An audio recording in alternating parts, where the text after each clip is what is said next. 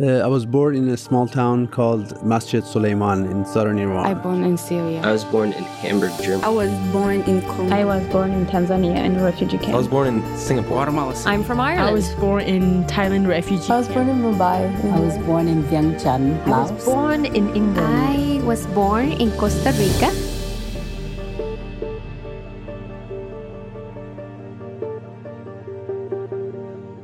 Welcome to Many Roads to Here, bringing the voices of immigrants, refugees, and asylum seekers to a national conversation about migration and identity.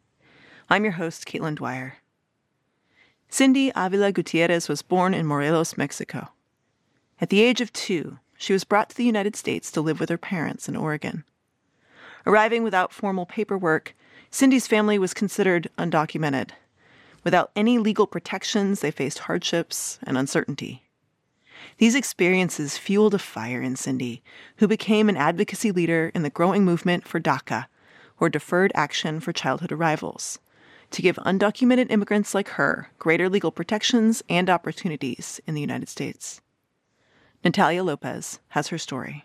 My father was the first person to um, come to the United States. And so he came, worked, uh, made enough to have my mom uh, come over.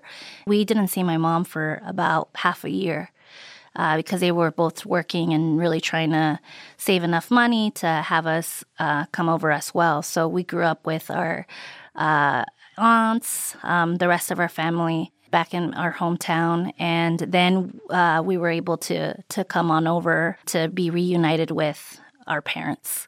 My parents started to work uh, in agricultural fields. They picked strawberries, all types of berries, worked in canneries, often pulled uh, double shifts to make sure that they were they had enough to provide for our families. And so I remember growing up in a house. We shared a house with another family.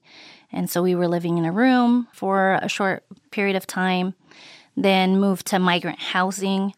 And that's where I have a lot of my younger memories in elementary school, living in migrant housing, um, and going to school in the Woodburn School District. Cindy remembers elementary school as a happy time, where she started to learn English and began to make friends in her new neighborhood. It was also a time when she realized how different she was from other classmates. When I first found out that I was undocumented, I was in elementary school. It was about second, third grade. I had a student um, ask me if I was going to Mexico for summer break because a lot of the students were going to go back and visit their hometowns. And she asked me, Do you have papers? And I thought she was first talking about school papers. I was like, Yeah, we all do. But she's like, No, papers to travel to go back to Mexico. And so I, I left school very confused. Uh, I asked my mom, and she then explained to me that we didn't have any papers and that we were undocumented. And so that was when I first started to realize that not just my family, but a lot of family uh, families in my um, classroom and my neighborhood were in the same situation where we couldn't go back and travel, and we were under this label of undocumented. My mom was upset, and at the time I didn't understand why, but now I I understood it was because she was trying to protect me and she didn't want me to have those conversations and it was more so of like let's keep this a secret because we don't know what can happen. It's a safety concern. It was a taboo conversation that I couldn't even really have in my family. Being undocumented meant having no official registered presence in the United States and no access to important legal identification, such as a social security number or even a driver's license. Growing up, Cindy kept herself busy with everyday teenage activities, like sports and after school clubs. Over time, however, Cindy's legal status began to cast a shadow over her daily life. I started working when I was 16 years old. I started working one job, and then the summer times I would work two jobs.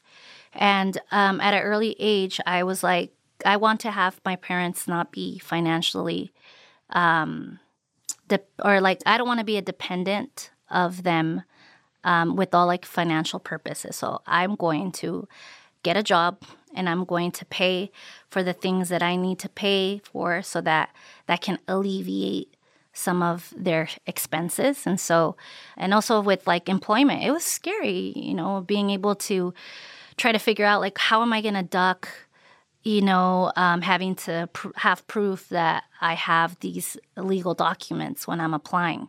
I would fill out the application. They'd be like, "Oh yeah, you're qualified," or "Yeah, you're hired. We just need your, you know, social security card." Be like, "Oh, I forgot it," and they'll be like, "Oh, okay, that's that's fine. You can bring it next week," and just come up with an excuse until they forgot. I would try to figure out in, ways in which we can dodge and create some of those loopholes. Despite these challenges, Cindy pursued her interests. She became involved in activism and even started an animal rights club at her high school. Motivated to learn more about social justice and community organizing, she began researching the college application process. When I started learning more about the process of uh, college applications and how I didn't qualify for FAFSA, um, it was depressing. There wasn't a lot of um, scholarships at that time that didn't require a Social Security or that uh, FAFSA was part of the requirements. So, I mean, I talked to the counselor, but it was like a dead end type of conversation. It was more so, well, you're undocumented, there's no options for you. I'm sorry to say, but you can't go to university. You need to provide some type of residency or uh, citizenship. Uh, the best that you can do is perhaps try a community college. It was it was a dead end street, so it was very depressing. I just applied. I applied for a scholarship that would pay all of my tuition. I applied for it knowing that my application was incomplete because of the FAFSA requirement. Got called in, made it to the finals. And then when I was asked, why is your application incomplete? I was really honest and expressed how I deserved. and anyone that was in this situation deserves to have this opportunity um, because that was my only way of pursuing my education. There was no other option. And she said, You're right. She gave me that opportunity, and, and that changed my life.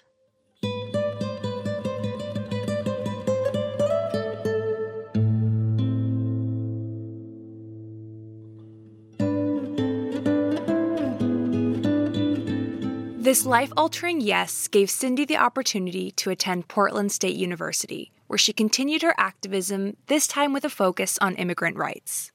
I knew that my hub was going to be activism, so I, I was very involved in student clubs. I joined MECHA um, at PSU, Las Mujeres, and then combined that with my studies and, and working my jobs. That led me to go outside of campus and reach out to some of the nonprofit organizations within the Portland metro area. So I, I reached out to Jobs with Justice. So I know they did a lot of uh, coalition work. And so learning about the labor movement, learning about all of these different um, struggles, I was able to see what is happening on the ground locally and also uh, statewide and so I was able to do a lot of immigrant justice work and uh, later be able to be part of the board and do a lot of other really amazing work locally in Portland. After graduating with a bachelor's in women, gender, and sexuality studies in 2011, Cindy continued with her advocacy work. She joined with local groups in Portland to organize the community in fighting for immigrant rights. It was at one of these local advocacy rallies, in the midst of 200 people, all coming together in front of City Hall to protest against a bill that would further take away the rights of undocumented immigrants, that Cindy stepped forward to finally share her own story. And so at this uh, action, there was a group of undocumented youth that joined and uh, were able to come out of the shadows. And they had a, uh, a call to being like, if there's anybody else in the audience that would like to join us, know that you're not alone. And you can, you know, express how you feel without having to hide. And so I also was really just tired of, of keeping this dark secret. And I was frustrated about it. So I was like, well, you know what? I have this group of youth like that have very similar experiences to me. I know that they're going to be protecting me and we're going to protect one another and we're going to get through this together. And so I didn't know any of them, but I came out, I shared my story. I shared my story of coming to this country, of knowing when I was undocumented at a very young age, of um, just graduating from Portland State and really not knowing what the future had in store for me because of this uh, undocumented status and how frustrating that was and how unjust that was. I came out of the crowd. I was trembling. I was my my my palm, my palms were super sweaty. My heart was racing, but I knew that that was something I needed to do, and so um, right then and there, I was like, I am undocumented and I am unafraid. That's our that was our chant, and it was it was liberating. Yeah.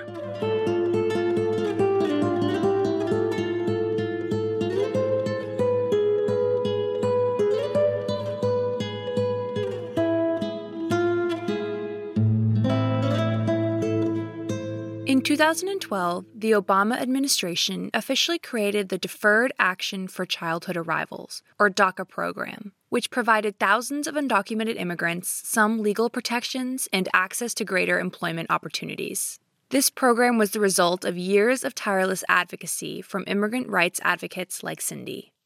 I knew that the president um, had to take action because it was continuing to be a bigger issue that was getting a lot more media coverage. Um, and that was something that we were going to continue to, to fight for. So we would have a lot of the conversations with like local politicians, uh, trying to, you know, speak to our governor, figuring out like what are what are we doing statewide what are you doing to have some type of relief or some type of solution at the national level and um, you know we were able to fight for for DACA. We made DACA happen. It wasn't something that you know the um, Obama administration just granted out of the kindness of their heart. It was something that um, was done because of civil disobedience. It was things that were done you know nationally through a lot of different um, groups and community members from all cultural backgrounds. I was excited, and I was also really proud of um, all the undocumented efforts that led up to having the president sign uh, DACA. And this was something that we needed. We need DACA. It's a stepping stone because we we need to work. We need to be able to provide for our families, to contribute to um, our society, and to be able to have access to those services. And so um, that having DACA was eh, going to facilitate navigating our undocumented status a little bit easier.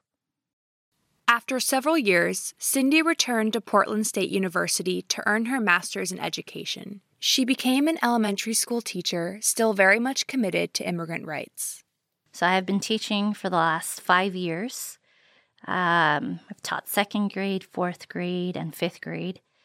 And um, now I'm on uh, exploring the administrative path. Uh, I think being able to guide and um, understand how to advance uh, programs that impact families and our community members in a positive way and continue to grant more educational opportunities for our students is something that really um, intrigues me. And one of my greatest gifts is um, being able to connect and see all of my students, not just my undocumented students, but also like my students from various backgrounds, is just embracing that our differences are not what divides us, but there are things that should be celebrated. At school, it's a safe place. They belong and they're loved and they're going to be uh, looked after and they're also going to to learn and have like a rigorous study. And so it's it's like their second home and and they know that um, not only am I Latina, but I also have DACA. And so being able to share that with them, uh, I'm able to have that, you know, cultural relevance, and and they see their mom in me. They see their their older sister or their cousins. They're like, oh, you know, I have a family member that's in the same situation, and wow, you're a teacher, or like, wow, now you're a principal, like. That's so cool. Like my my sister can be it too, or my brother can be it too. You know, so um, I've always really wanted to make sure that we share some of those those victories and we share the the ways in which we can continue to persevere regardless of these obstacles because um, it does not dictate our infinite potential. While the creation of DACA was a huge milestone for immigrant rights, its existence has been threatened repeatedly in the past several years. In 2017, the Trump administration rescinded DACA and put the lives of thousands of its recipients into legal limbo as the ruling made its way through the U.S. court system. They really didn't even know what would happen and how they would continue to move on um, in their, you know, personal lives. Um, because we're talking about students that have only known DACA, you know, growing up. Um, so they, they never got to experience you know what my generation got to experience or what I grew up is where it's like we didn't have any type of of work authorization or protections. I'm really happy that our school district was very clear about that and issuing a statement that all of our students and all of our families are accepted, uh, regardless of of uh, that legal status, but also figuring out ways in which we can extend those supports outside of our um, buildings. I wanted to make sure that that we didn't get stuck collectively in that despair because I know that for a lot of like young families and a lot of students, this was something that, you know, was um, unsettling. Not knowing what was going to happen and seeing DACA continuously be on in the courts and having our president back then um, be so adamant about not providing protections or care um, just having total disregard for our undocumented community members. Um, and so uh, being able to change the narrative and saying that within our schools and within my classroom, in our classrooms, and in our community, we are going to support each other. And you are not alone. In June of 2020, the Supreme Court ruled in a 5 to 4 decision that DACA could continue though still with no guaranteed pathway to citizenship for its participants.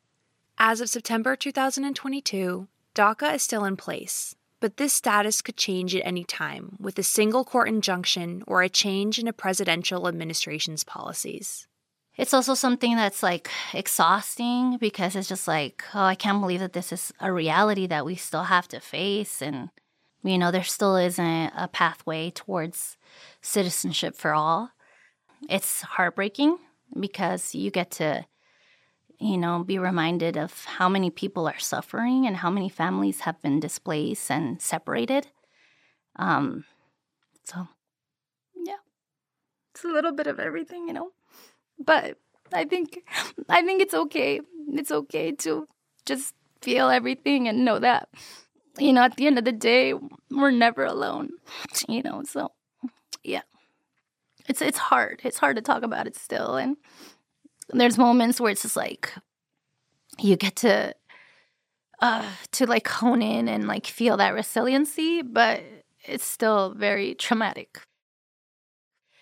And it's okay if we're like we're feeling sad. It's okay if we're feeling frustrated or depressed or just a mix of everything. You know, it's it's part of um navigating our situation, but then also processing and healing and fighting back and never like losing that hope. I think being able to, um, uh, you know, outside of um, my educational work, continue to do like political work is super important to me. Um, I don't ever see that stopping, but I think that it's going to take a lot of different um, work across various sectors and across various platforms to push for something um, at the legislative level, um, at the federal level. We need to continue to add pressure. We need to continue to be out in the streets. We need to be continue to work on campaigns at a local level, a state level, national level to make sure that this is not an issue that is forgotten about. Many Roads to Here is a production of The Immigrant Story. This episode was produced by Natalia Lopez and with audio editing and post production by Todd Bays. The original interview was conducted in March of 2022 by Isabel Williams and our illustrious executive producer, Sankar Raman. Thank you to St. Andrew Lutheran Church in Beaverton for the use of their space to record this interview. This episode is made possible by a generous contribution from the Oregon Cultural Trust. For more stories, visit theimmigrantstory.org backslash many roads. Listen live at prp.fm or stream us wherever you get your podcasts.